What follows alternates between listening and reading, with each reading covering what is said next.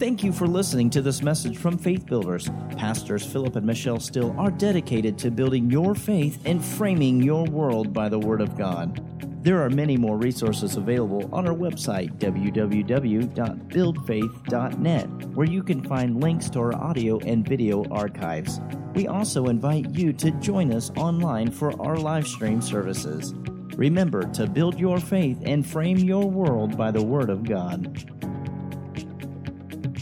And I want to share something with you, and we're going to go a little bit different. So we will take a different route than we might normally take and receive the offering at the end of the service today. The Lord spoke something specifically to me this morning, and I want to share it with you as our church family. And then what He has given me to minister to you from His Word. But Joshua chapter 3 and verse 4, would you put that on the screen for me, please? Joshua chapter 3, verse 4 is the scripture that the Lord brought to me this morning and gave me a specific instruction for us concerning days ahead. Hallelujah. Joshua chapter 3. You'll have to look it up. Evidently, our screen isn't working with us right now. Sometimes technology just doesn't want to cooperate. But thankfully, you brought your Bibles. Amen. So we're not dependent upon that to get our word. Joshua chapter 3, verse 4 says, yet, I'll actually begin in verse 3. They commanded the people, saying, when you see the ark of the covenant of the Lord your God, and the priests, the Levites, bearing it, then you shall remove from your place and go after it. Yet there shall be a space between you and it, about 2,000 cubits by measure. Come not near unto it, that you may know the way by which you must go. And the Lord emphasized that part of that phrase to me, that you may know the way by which you must go, for you have not passed this way heretofore. You've not passed this way before. So the Ark of the Covenant was going to go ahead of them, and they needed to keep their attention. They needed to maintain their position to be able to see the direction of the Lord, because they needed to know the way they should go. We are the carriers of the presence of the Lord, and yet it is still imperative for us as believers to maintain our attention on Him, because although He dwells in us, greater is He who is in us. Although He is present in our born-again spirit, it is possible to have your attention on all of the other things in your life and not be giving heed to His directions. And so this is what the Lord said to me this morning, and it has imprinted my spirit so much. I want you to hear my heart as your pastor, as one who is assigned with your destiny. I am assigned to help you and to feed you and to lead you and to guide you, and I want you to hear me with hearing ears. Everybody got your catchers on? Yes, the Lord said to me, we are entering a season that will require the walk of faith. We are entering a season that will require the walk of faith. And then He emphasized this, another depth of skill in walking in the Spirit. So He is identifying to me that the walk of faith is walking in the Spirit. Walking in the Spirit. And then He gave me some specific things for us to be working on. He said, know the leading of the Lord with a certainty. Know the leading of the Lord with a certainty. In other words, we need to become so acquainted with how He leads us and His voice, that we don't have to spend a day or two judging to find out, was that God or was that me or was it the pizza I ate last night, right? We need to know, okay, that was the Lord. I'm going to act on it. That was the Lord. I need to know the leading of God with a certainty. Number two, practice obedience. Practice obedience. Practice obedience. Faith obeys. Faith is the highest form of obedience. Being a doer of the word is because we believe that that's the word of God. So practice obedience. Number three, develop humility and your love walk. Develop humility and your love walk. No matter where you are in those two areas, and they are connected, humility and walking in love are connected. No matter what skill you have in that, we can all gain a greater skill in walking in love. We can all gain a greater skill in humility. Amen? And then he said, the fruit of the Spirit is vital. The fruit of the Spirit. We know Galatians 5 says the fruit of the Spirit is love, joy, peace, long-suffering, meekness, temperance, goodness, faith. Those fruit, the characteristics of God's character, the elements of God's character that are in us by the new birth, he said those are vital. Those are vital.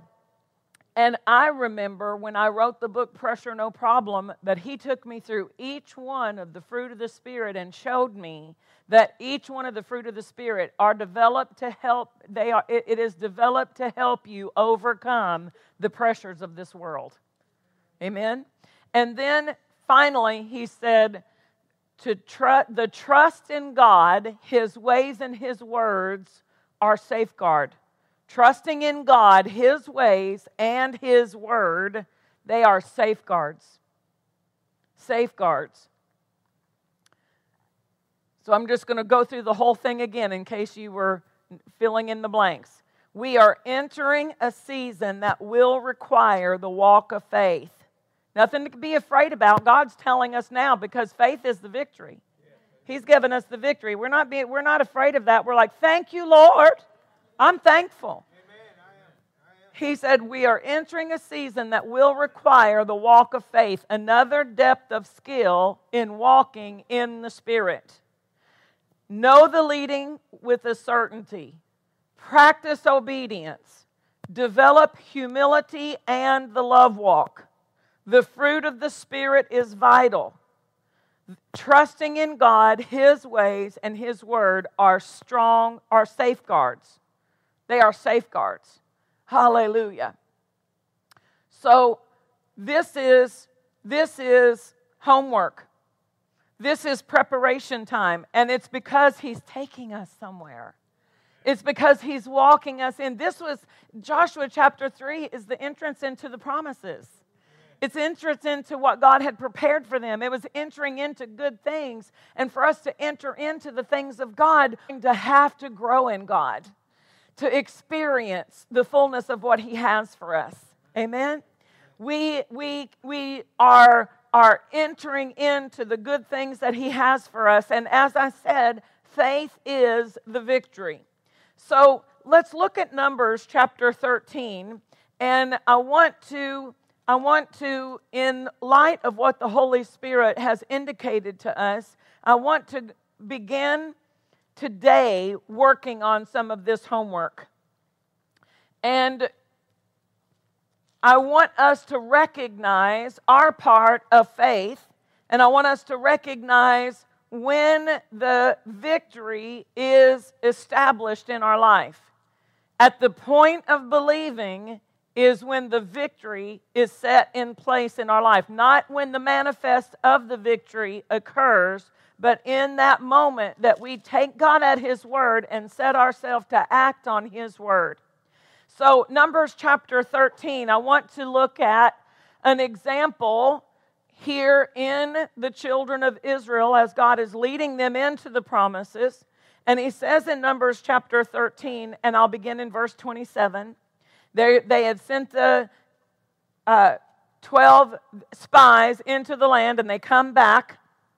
And in verse 27, they told him and said, "We came into the land where you sent us, and surely it flows with milk and honey, and this is the fruit of it. We came into the land where you sent us, and we have evidence of what you said is true." Now that sounds good so far. We went in, that was obedience, right? We went into the land and we came back with evidence that what you said about the land is true. But the very next word cancels out anything of faith that might have been in their previous statement. Nevertheless, they have just negated, they've just canceled out, they've just erased the fact that there's evidence. Even though we have evidence, even though what you said is true, nevertheless, the people, now they're going to talk about something that has no part to play in God bringing them into the land that flows with milk and honey. They're going to talk about elements of the situation or details of the circumstance that have nothing whatsoever to do with what God said about taking them into the land that flows with milk and honey. They said, "The people be strong that dwell in the land, and the cities are walled and very great. And moreover," or even more, or top it off with this, "we saw the children of Anak. The Amalekites dwell in the land of the south. The Hittites, the Jebusites, the Amorites dwell in the mountains, and the Canaanites dwell by the sea and by the coast of Jordan." So they're just going on, aren't they? They're just like, let me tell you, and if you thought that was bad, we saw the children of Anak, and then there was the Hittites and the Canaanites and the Jebusites, and so here comes Caleb. He's like, whoa, stop. He's interrupting this evil report. Is it an evil report? We know it because God called it an evil report in the book of Hebrews. It said they brought back an evil report. In this book of Numbers, he calls it an evil report. Well, what were they saying? What they saw, what they felt, things that they could see. Were there walls? Yeah. Was the children of Anak there? Yes. Were there Amalekites and Jebusites and Amorites? Yeah. But that was like what Second Corinthians chapter 10 says. It was information that exalted itself above the knowledge of God. The knowledge of God is, I have given you this land. That was what God had said to them. This land, I've given it to you. Not going to give it. Not if we can get those Jebusites out of there. Not if we can deal with those Anak giants up there. No, none of that had anything to do. The knowledge of God was, I have given you the land. And they were allowing the walled cities to exalt itself against the knowledge of God. They were allowing the information about the inhabitants of the land to exalt itself against the knowledge of God. And because of that God called it an evil report. An evil report. Caleb stilled the people before Moses and said, "Let us go up at once. Right now, let's go right now and possess it." Would they have been able to go up right at that moment and possess the land? Yes. He said, "Let's go right now and possess it, for we are well able to overcome it." Whose report is he in line with? He's agreeing with what God said. God said he's given us this land. We are more than able to overcome it. But the men that went with him said, "We be not able." A full confrontation of refusal to what he just said. We are not able. He said, "We are well able." They stood back up and said, "No, we are not able." Wow. We are not able. Can you see the confrontation between faith and walking by sight? Yeah. Their evil report was a sight report. Yeah. Their evil report was a sense knowledge report. It did not agree with God. It did not line up with what God had promised. And that's where we are in our lives. We've got to take God's side every time. If God said, I'm the righteousness of God in Christ Jesus, I'm not going to check my feelings and find out, well, I still feel bad about the mistakes I made from my past, so I'm not really righteous. No, He said I'm righteous, so I'm going to approach Him like I'm righteous. I'm going to be thankful for the righteousness that He made me. It's not me that made myself righteous. It's not anything I've done that's made me righteous, but my righteousness is all because of what Jesus has done. Amen? So I'm going to agree with Him. If He says, by the stripes I'm healed, I'm not going to agree with how my body feels. I'm going to agree with what He said in the face of how my body feels. That's how I resist what my body's feeling. That's how I raise the shield of faith up against it. I don't just deny it. I don't say, oh, well, I'm not sick. There's no power in denying it. The power is in calling for what is mine by spiritual right, what is mine by the account of what Jesus paid for, what Jesus put in my account. I'm withdrawing that with my faith and bringing it into manifestation. Amen. So the sight report, God calls it an evil report because it tries to exalt itself against the knowledge of God. So we've got to take God's side every time. We've got to come out on the Lord's side. We've got to agree with God. He said in Amos chapter 3, verse 3, how can two walk together except they be agreed? For us to walk the path, we're going to have to agree with Him. So He said, we are well able to overcome it. And the men that went up with Him said, no, we're not. We are not able to go up against the people, for they are stronger than we. And they brought up an evil report of the land which they had searched unto the children of Israel. I found one translation that says they brought up a slanderous report of the land. They slandered what God had said was good. A slanderous report. They brought up an evil, slanderous report of the land which they had searched, came back with evidence that what God said was true, and still slandered it in the face of their grapes the size of basketballs. Grapes, we know the one cluster of grapes took 2 men and a stick to carry it. They had to drag the grapes back, a cluster. With the evidence in hand, they probably tasted of those grapes. You think they tasted them? They tasted of those grapes. They may have tasted them and still said, we be not able. With the right in front of their face, everything God had said was true, and they were still agreeing with the evidence of the natural circumstance. Hallelujah. And it says in verse 33, there we saw the giants, the sons of Anak. So not all, the Amorites weren't giants, the Amalekites weren't giants, the Jebusites weren't giants. There was one family of giants. Just one family.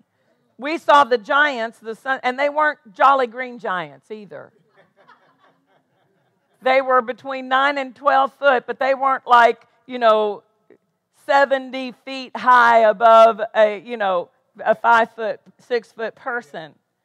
There was a family of them, and God wasn't concerned about the giants, but they had to come back and report. We saw the giants, the sons of Anak, which come of the giants, and we were, here's the problem, in our own sight. We see ourselves as we are not able. We see ourselves as grasshoppers. We see ourselves as small and insignificant. We see ourselves. That's why we've got to see ourselves in Christ. And we've got to see ourselves in the covenant. We've got to see greater is He who is in me. We've got to see the power of Jesus' name, the authority He's given us by that name. So they refused to believe God, even with the evidence. And it goes in chapter 14. You know, in between this, God comes and he says, you know, let me just read chapter 14 and verse 7. This is what Joshua and Caleb say. They spake unto the company of the children of Israel, saying, the land which we passed through to search it, it is an exceeding good land. If the Lord delight in us, he will bring us into the land and give it to us, a land that flows with milk and honey. Only rebel not ye against the Lord. He was calling their actions rebellion. And Hebrews chapter 2 or chapter 3 also calls it rebellion. They rebelled against the Lord. He said, only rebel not ye against the Lord, neither fear the people of the land, for they are bread for us.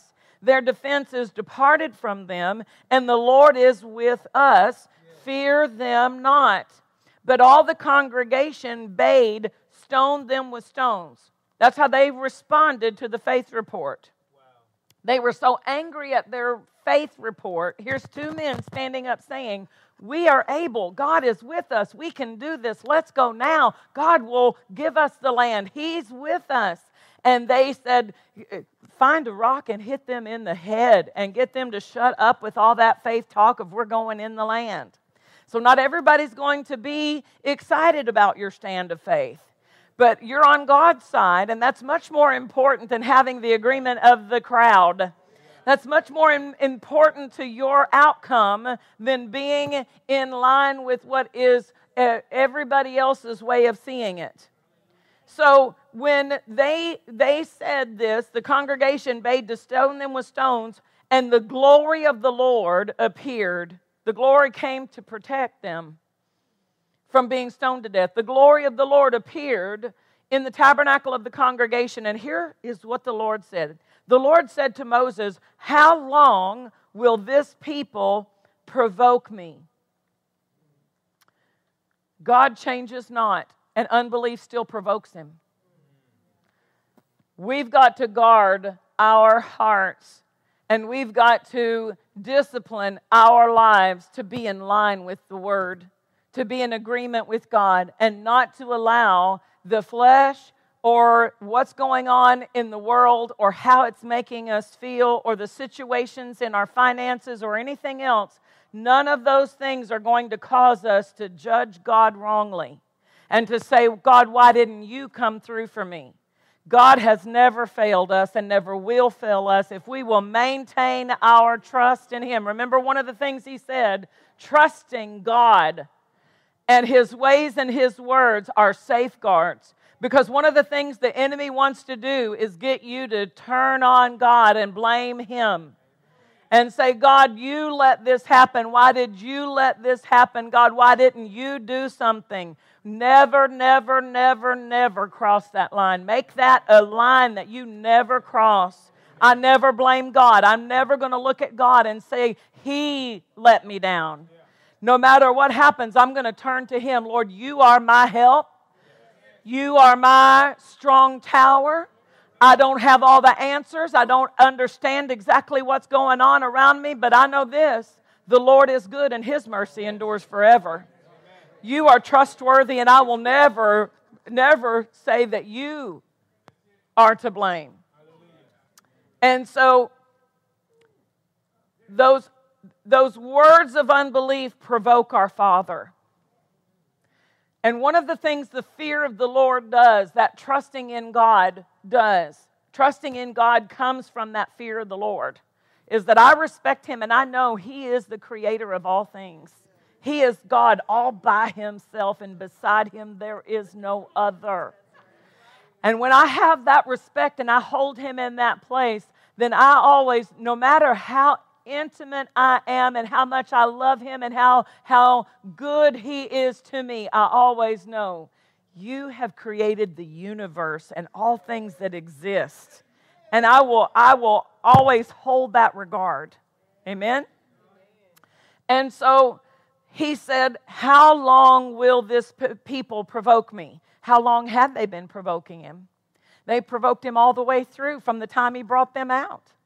all the way through. They had been provoking him, and God is so long-suffering, and he's patient with us. And you may have family members who blame God. You may have family members who say, I don't understand why God let this happen to so-and-so, and they may be blaming God, but don't throw them under the bus. God's long-suffering, and they might not be walking in the light you're walking in. And so don't judge them. Pray for them. Pray the mercy on them. And you hold your place in that respect for him. Amen?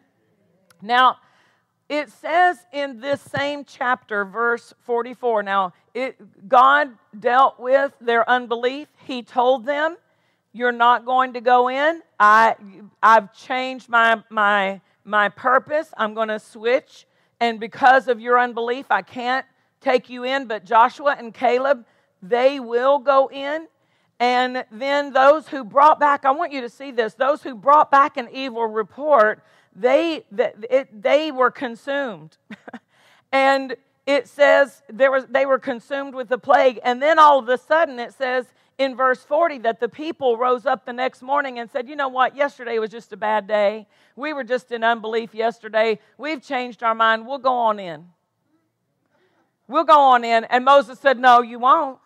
No, you won't. You've already crossed the line. You already pushed the limits. You've already disrespected God. You've already exalted the knowledge of the situation above the knowledge of God. And God has already switched the plan. And you won't go in. And they said, yeah, we're going to go in. We're going in. So they were going to do something without faith. They weren't doing it by faith. They weren't doing it by faith, but what they'd probably come to the end result of thinking, well, what are we going to do? We're sit out here in this place we've been complaining about all these months, right? And so they decided they would go in, and Moses said, you know what? Don't go in. The Lord's not going with you. And they went up anyway without the Lord. We're just going to go get what God was going to give us without God.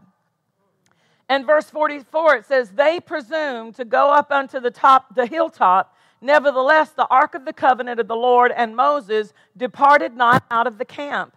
Then the Amalekites came down, and the Canaanites which dwelt in that hill, and smote them, and discomfited them, even unto Hormah. Now, they were going without God, and they were fighting without God, and they lost. But when did they lose? Did they lose when they went to the hilltop and the Amalekites and the Canaanites smote them? Is that when they lost? That's not when they lost. That's not when their defeat came. Their defeat came the moment they refused to believe God. When they accepted the evil report and refused to believe God, even with people, they had the option, didn't they? They had the report of those who said, we be not able, but they had a loud, strong report of those who did stand up and say, we are able. We are able. And instead of saying, you know what? God fed us with manna. We asked for food and he brought quail up to our waist. Instead of rehearsing how the water came out of a rock, y'all. Instead of rehearsing how they came through the Red Sea and the waters closed behind them and they were suddenly debt-free. They came through and their enemy was defeated behind them. Instead of rehearsing the victory at the Red Sea and the victory of the manna and the victory of the water out of the rock, instead of rehearsing those things, they just immediately responded to what they saw. Do you see how important it is for us to worship, for us to praise, for us to continually talk about what God is doing? Kenneth E. Hagin said, if you want robust faith, continually talk about what the Lord's doing for you. Amen.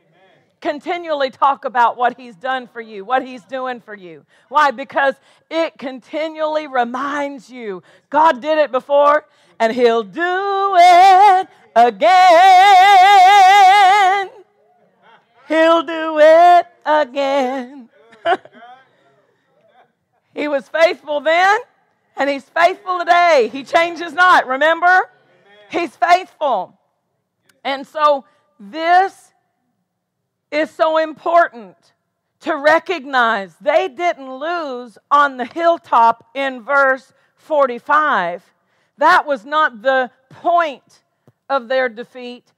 The point of their defeat is when they accepted we be not able and agreed with that. Well, you and I, we are not those who draw back unto loss, perdition. We are those of people of faith, and we have a different outcome like Joshua and Caleb. That's who we identify with, because we're going to take God at His word. We're going to practice believing God. Amen? We're going to practice casting down imaginations and letting the Word of God hold a position of truth in our life. We're going to be a doer of the Word and not a hearer only. We are not going to walk by what we see, but we are going to walk by faith and not by sight, never by appearance. We are going to be those who allow the love of God to govern our actions so that our faith can be supplied and energized by the love of God. Amen?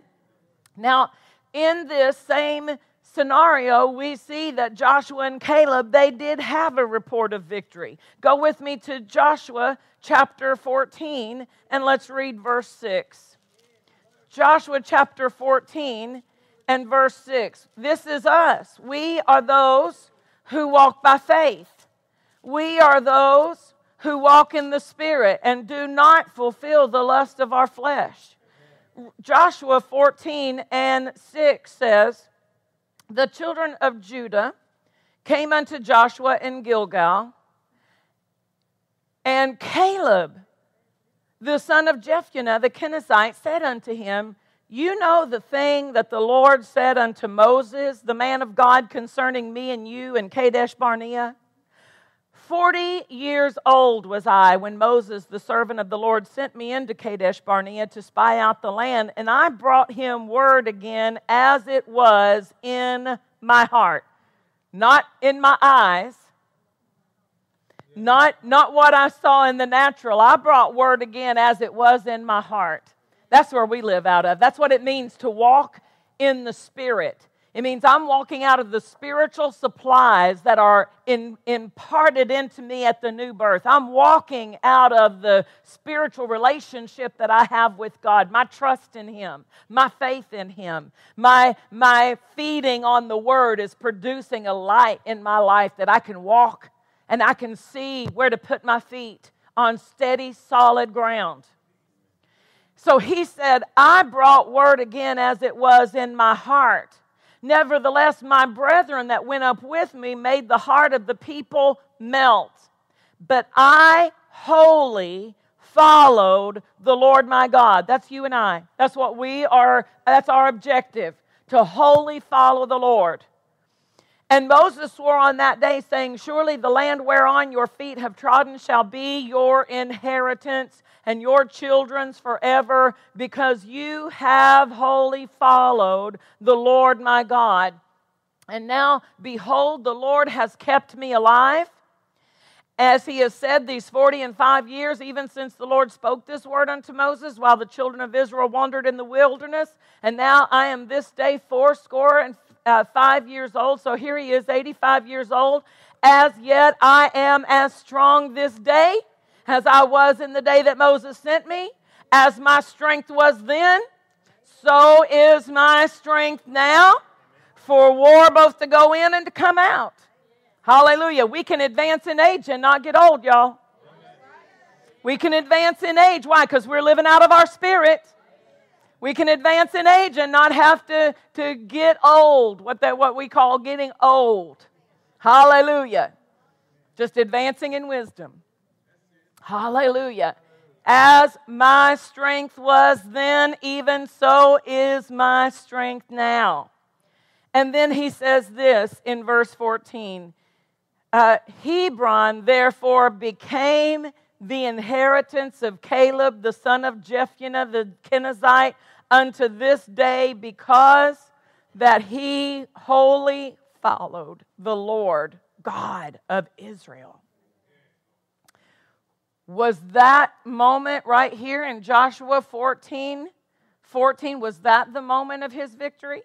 Was that the point where when the manifestation came and they're there and he says, okay, now today it's yours. Now is when you get the victory. No, when was his point of victory? When did he establish himself in the victory to gain that? The moment he stood back there in Numbers and believed God and said, we are more than able. Amen. Do you see that? It took a few years to manifest, but it was established on that day in Numbers. On that day when he accepted. So the point of defeat is the moment a person believes a lie and acts on it. The point of defeat is the moment a person believes a lie and acts on it. Defeat will eventually manifest. The point of faith is the moment you believe the truth, God's word, and act on it. That's the moment of victory. That's the point of victory. The point of victory, the moment of victory, is when you believe God's word and act on it. And the victory will manifest. Victory is the end result of faith. Victory is the end result of faith. That's why in 1 John he says, this is the victory that overcomes the world, even our faith. Victory is the end result of faith. If you're believing, you're in victory. If you have believed, isn't that what David said? He said, I would have fainted. I would have fainted. I would have just given up. I would have just walked away and said, it's just too much. I would have except I've already believed. No need to faint now. No need to give up now. No need to walk away now. I've already believed. And as long as I believed, I'm just going to stand and see the victory. I'm just going to stand as the victory manifests. I'm in the victory when I'm in faith. The point of victory is the point where I believe God's word and act on it. Glory to God. In Romans chapter 4, let's look at verse 13. And we'll read down through 16. For the promise, is that what they were entering into? The promise of God, the promised land? God was trying to take them into the promise. He had prepared the promise for them. He had chosen the promise for them. He had it already. He was trying to take them into the promise. The promise that he should be the heir of the world. The promise that he should be the heir of the world was not to Abraham or to his seed through the law, but it was through the righteousness of faith. For if they which are of the law be heirs, faith is made void, and the promise made of none effect. Because the law works wrath, for where no law is, there is no transgression. Therefore, it is of faith. It is of faith that it might be by grace to the end. So you could say it this way. God has chosen to make it of faith that it might be by grace for this end purpose. This is the reason that God has chosen for the things to be received by faith. This is the reason. So that the promise might be sure. The promise. So when we're talking about a promise of God, a promise in the Bible, we're not talking about something that's not already established, like maybe someday, I promise someday I'll do this for you. It's not something off into the future. There are some aspects. My glorified body, I have to wait on that. But thankfully, patience is instilled in me as the fruit of the Spirit. So, but there are aspects of things God has promised. Remember, he said, we are more than able. Let's go up now. Let's go up now. We are more than able to possess it now. What was lacking? The faith to possess it. He said, this promise that he would be the heir of the world is by faith. It is of faith and by grace. For what purpose? So that the promise would be sure. This is not a lottery. This is not a crapshoot. This is not a game of chance. Prayer, receiving from God, it's not a game of chance. It's not, well, maybe God's going to heal me. Let me see if I can get God to heal me. Let me just try. Come on. I come out of your prayer time and I didn't roll the dice right. I'll try again tomorrow. When I get in tomorrow, I'm going, come on. Snake eyes. No, we're not dealing with God in something that is by chance. He says he wants you to know that it's sure, that the things that he has placed in the word as promissory notes.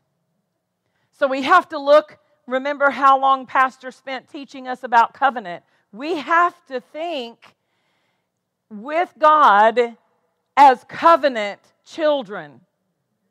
We have, because our Father's a covenant Father. And so we have to think covenant when we think with him about his things. And we have to realize he established this by covenant. So this, when it says promise, he's talking about a covenant promise. He's talking about a covenant provision. So if you had a contract and you wanted to look in that contract and you say, what's provided for me in this contract? What is established as mine in this contract? And you go through the contract. Let's say, for instance, you have a contract about a new air conditioner for a new air conditioning unit or something for your house. And you look through the contract and you find out what your warranty is. You find out what they'll cover in that warranty. You'll find out what is included in their installation. And so you're looking to find out what is by covenant, by this contract, what is promised to me in this contract. And that's the word of God for us. This is God's contract with us. He put it that way so that you could take him at his word. He put it in this format so that it would be sure, so that you could come with faith, and it's all by his grace.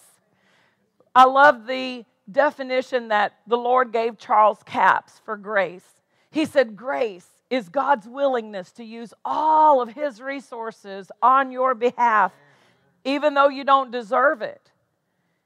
And he said, when he used to just look at the word grace as undeserved favor and that, you're saved by grace. And he said, if you just think that, and it is undeserved favor, but we have to magnify that understanding of that. He said, if you just look at grace as God saying, I'm okay with you getting saved. I'm for you getting saved.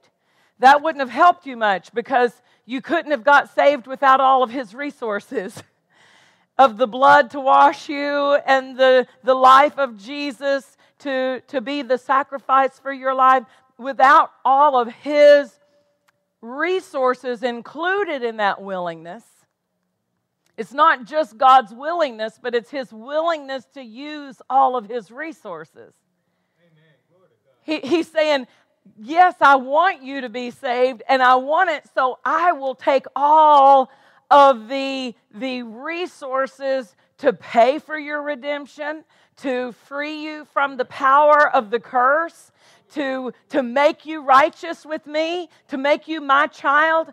I'll do all of the behind-the-scenes things necessary for you to walk in the full salvation. So it's not just I'm willing for you to be saved. I want you to be saved. But he said, I want you and I'll pay for it. I want you to be saved and I'll pay for it all. Amen? I'll provide all of the necessary elements for your salvation. That's the grace of God. So it's all by his grace, his willingness, and his willingness to use all of his resources on our behalf. But he said it is of faith. It is of faith that it might be by grace, for this purpose, so that it's guaranteed.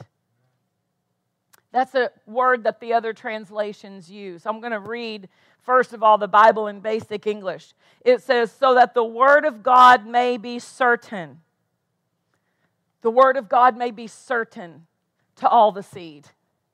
We need to treat the word of God differently. Don't read the word like you scroll through Facebook. Don't just read through and look for what you highlighted, what you've underlined. You've got to change it. You've got to approach the word of God as holy. You've got to teach yourself to listen to God's word, to read God's word in a way you haven't received any other source of information in your life. And the more you will come to his word with that attitude, with that expectation, as this is God, the creator of the universe, speaking to me. This is his instruction for me. This is his will for my life. There are things that you can't know or see or do without the light of this word to see it. You can't even identify the righteous position that you have without the word revealing it to you. Because your feelings will never find the righteousness of God in Christ. You could never do so much good things, so many good things. You could never do so many different actions of what people might call righteous and enter in to what faith will do in your stand with God. By faith, we are able to see our position with God in a way that no good works can help me find. So the word, I've got to have a relationship with the word. You know, I put this in my book. How many of you have been reading Escaping Hell? Praise God. I want you to tell me how it's helping you. But I put in my book, before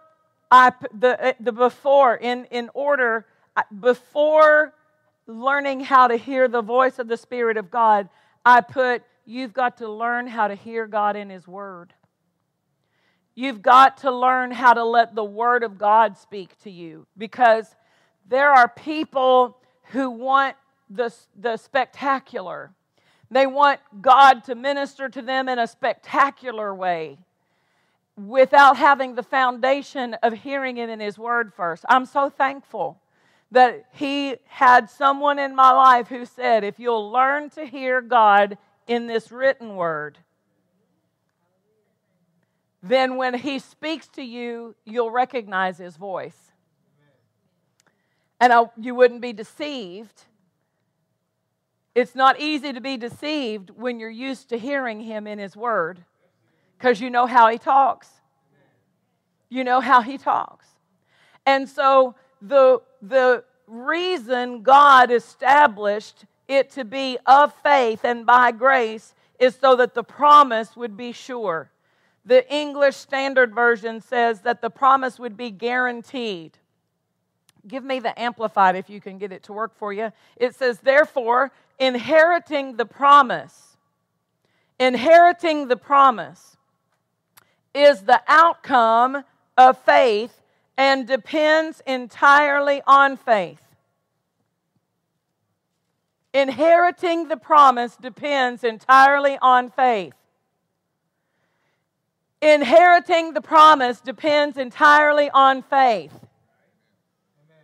Inheriting the promise, whatever promise it is that you're standing for, whatever it is, the salvation of your children, the healing of your body, whatever it is that's yours by covenant, it's yours by promise. It's something that God has already placed in His Word as His will for your life. Inheriting it depends entirely on faith. It's not automatic. It's automatically yours, but it's not going to automatically happen for you. Just the same way as God is willing that all people be saved, but they're not going to be saved until they believe on the Lord Jesus Christ.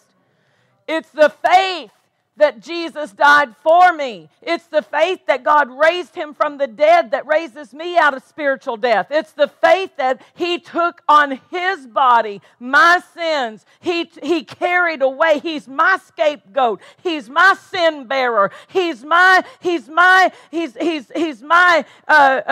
one upon whom God placed the judgment, the brass serpent in the wilderness. He is my sacrifice.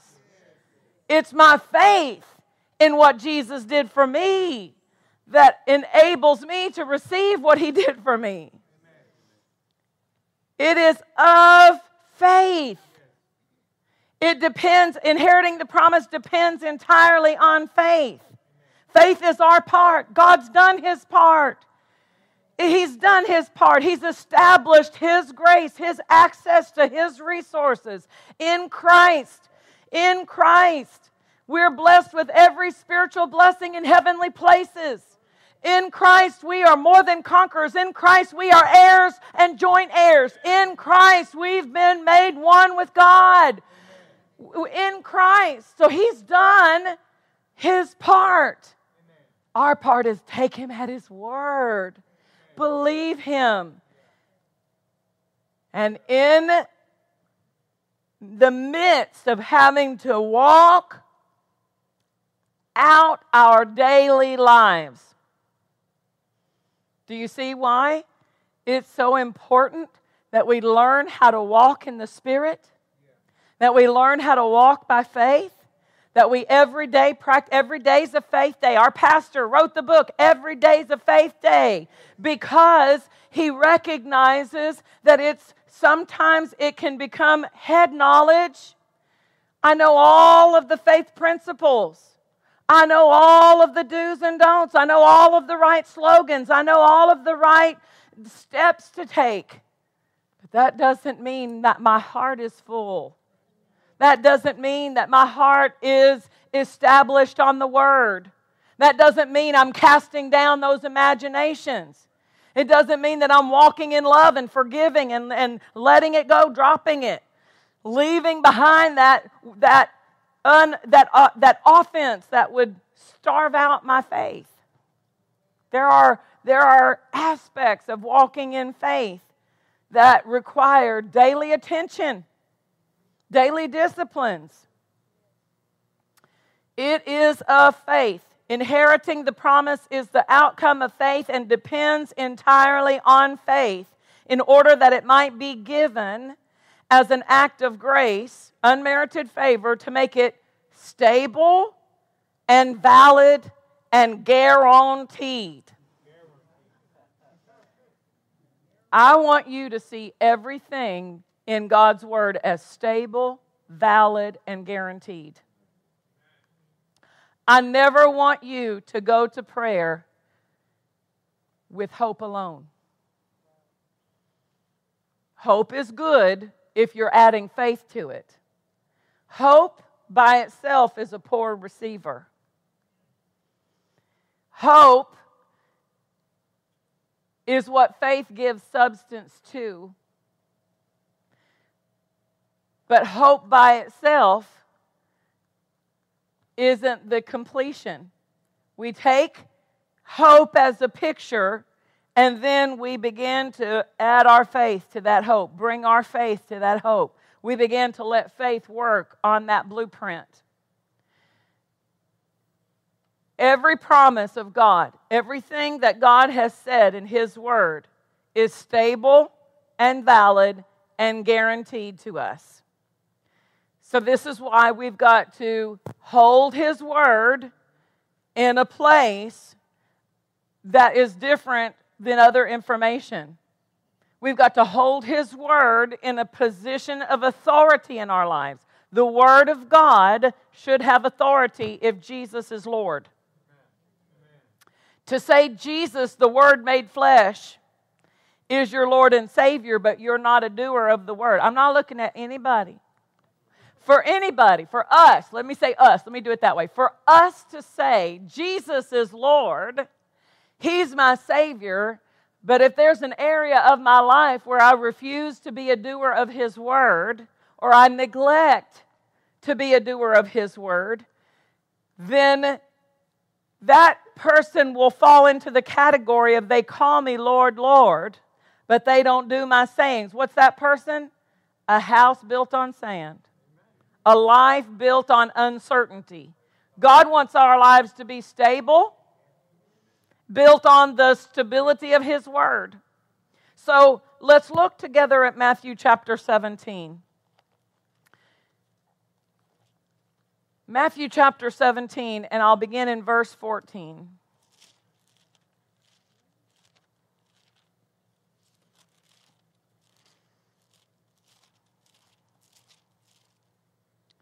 Matthew 17, 14, when they were come to the multitude, there came to him, to Jesus, a certain man kneeling down to him and saying, Lord, have mercy on my son, for he is a lunatic and sore vexed, and oft times he falls into the fire and oft into the water, and I brought him to your disciples, and they could not cure him. I brought him to your disciples, and they could not cure him. Jesus answered and said, O faithless and perverse generation, how long shall I be with you? How long shall I suffer you? Bring him here to me. And Jesus rebuked the devil, and he departed out of him, and the child was cured from that hour. Then came the disciples to Jesus apart and said, Why couldn't we cast him out? Why couldn't we cast him out? So the Father says they could not, and the disciples, they said they could not, but that's not what the Word says. Go back to chapter 10 of the book of Matthew, just back up a couple of chapters here. Matthew 10, when He had called unto Him His 12 disciples, He gave them power against unclean spirits, to cast them out. He gave them power to cast them out and to heal all manner of sickness and all manner of disease. He gave them power to cast them out. But the Father said they could not. And they agreed. They said, why couldn't we? But Jesus said, O faithless and perverse or twisted, you're not thinking right, generation. He didn't agree with why. He knew, I gave you power. What convinced the disciples that they didn't have the power? What they saw when they tried to cast the devil out, and there was a manifestation that made them agree that we could not. Instead of standing their ground in faith, instead of maintaining their position of faith and saying, regardless of what I see, I have been given power to cast this unclean spirit out of this boy, and that unclean spirit is leaving the boy. But instead, when they saw a manifestation that told them it didn't work, they agreed and said it didn't work. And so, Brother Hagin, he went into churches. He never got a tent, even though many people said to him, you should get a tent like everybody else has a tent. The people had come through earlier with their in the tents, and they had ministered to people, and God moved, God healed people. And then when Brother Hagin would come into that region a few months later, and he's preaching in the churches, the pastor said to Brother Hagin, I had some of my people go to Brother Robert's meeting, and this other tent minister, and would name, William Branham, Amy Semple McPherson, different healing ministers. God legitimately had healed them, and they were healed for a few months, and about 2 months after, or 3 months, they lost their healing. lost their healing. Can you help us? And Brother Hagin said, tell them to come to all of the teaching services that they can come to. And at the end of my time, I'll pray for them. He said, normally, I didn't have to pray for them because they would come to me after attending the teachings and say, I saw where I missed it, I've corrected it, and I've got my healing back. What was it? He said, inevitably, in every one of their situations, they had received the healing power of God into their body by a working of a miracle, by a healing anointing, by a gift of healing operating there under the tent. They had received it, but they had not built their faith to maintain it. And when a symptom would come, he gave the example of the man who got healed at the beginning of one of his meetings. And then he had stayed there for like 6 or 8 weeks, and about 3 or 4 weeks into his time, the man who had gotten healed of in his ears and in his back, he came in with and couldn't hear again and couldn't hardly walk again. And Brother Hagin said, what happened to you? And he said, I was standing at the post office, and all of a sudden, my ears got muffled, and I said, I thought I was healed, but I guess I'm not. And all of the symptoms came back. What was the enemy? Just trying to get him to agree so that the enemy would have the opportunity. As long as he stayed in faith, he could have resisted it. But when he agreed with the evil report, when he agreed with what he saw, what he felt, that's why we don't check our feelings. If you get hands laid on you in a prayer line, regardless of how you feel when you walk back to your seat, that means nothing. We don't gauge whether we have received from God by how we feel after prayer. That's not the basis of our faith. The basis of our faith is hands were laid on me tonight. I am recuperating now. I am receiving my healing now. It says hands will be laid on you and you shall take that at face value. I'm recovering. And so you may have to say it. You may have to verbalize it. Stand your ground. Position yourself. I am recovering. Hallelujah. It's not based on the symptom. If I agree with every symptom, the enemy will have a flip chart heyday in my life. He'll just walk around with his flip chart, and he'll just offer me whatever I'm willing to take.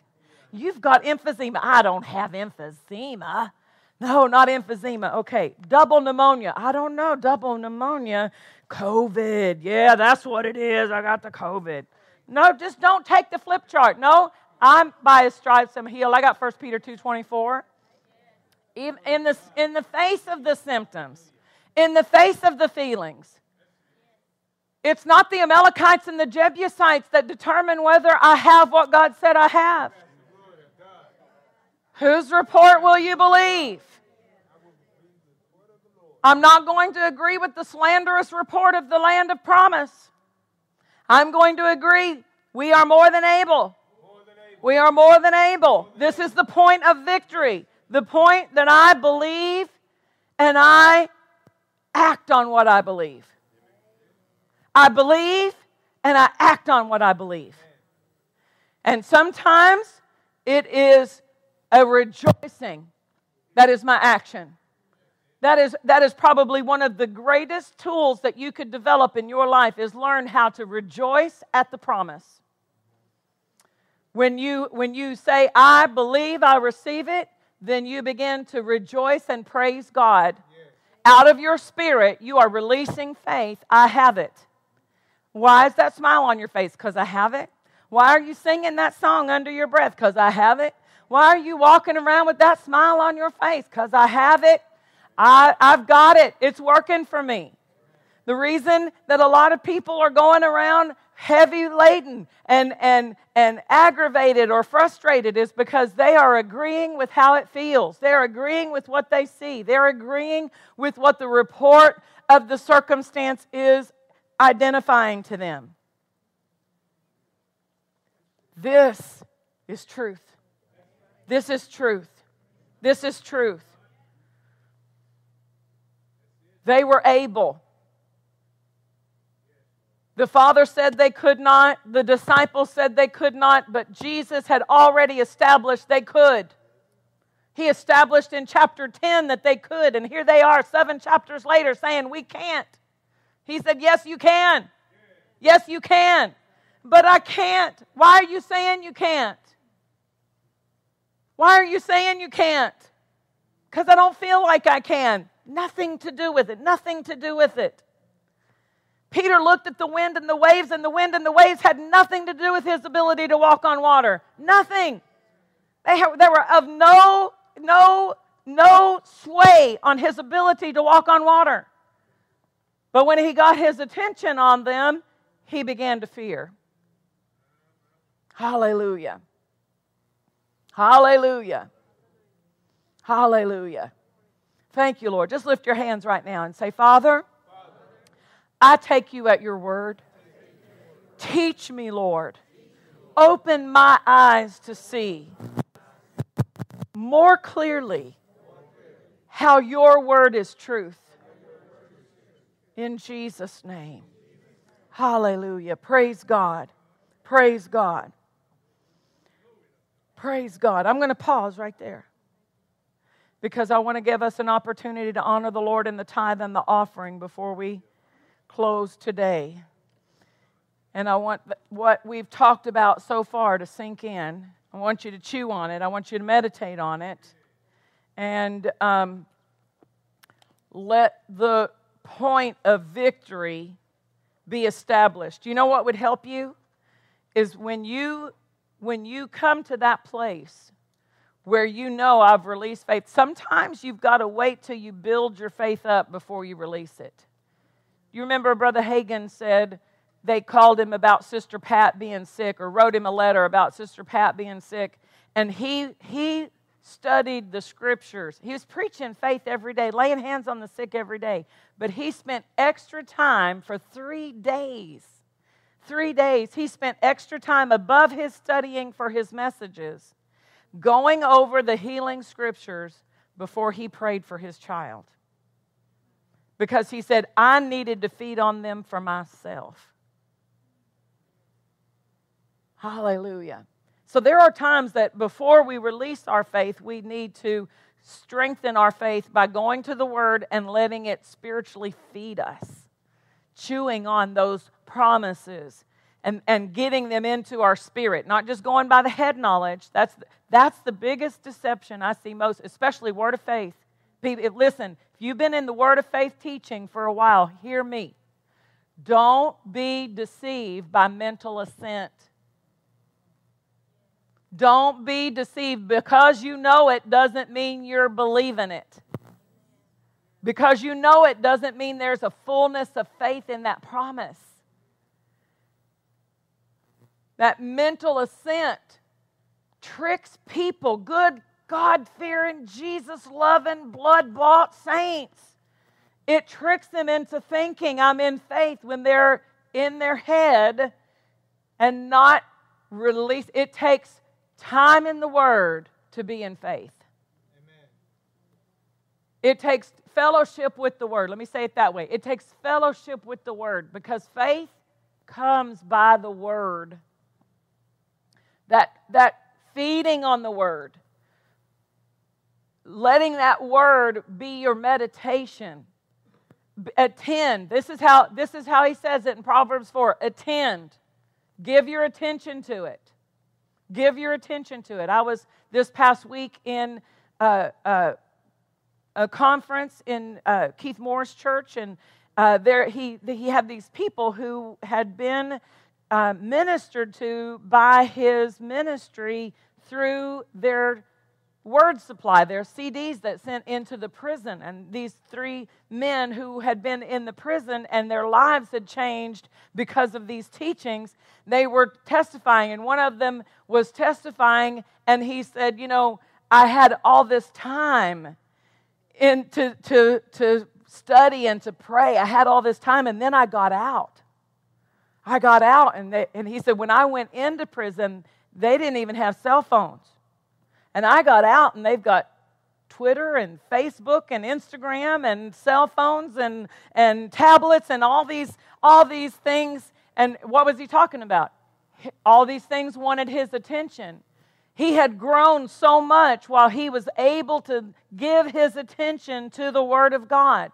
Well, you and I can discipline our lives. What's the most important thing in my life is my spiritual strength. If I don't have that, all of the other things I'm going to deal with, finances, healing, all of it, are going to be difficult without spiritual strength.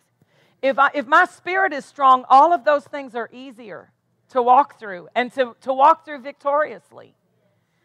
But if I allow my mind, my attention to be on things, and there are things that but I'm talking about a discipline to put God first, to give Him first place in your time and your attention, so that you are letting the Word of God be the light into your life and you're able to live out of that place.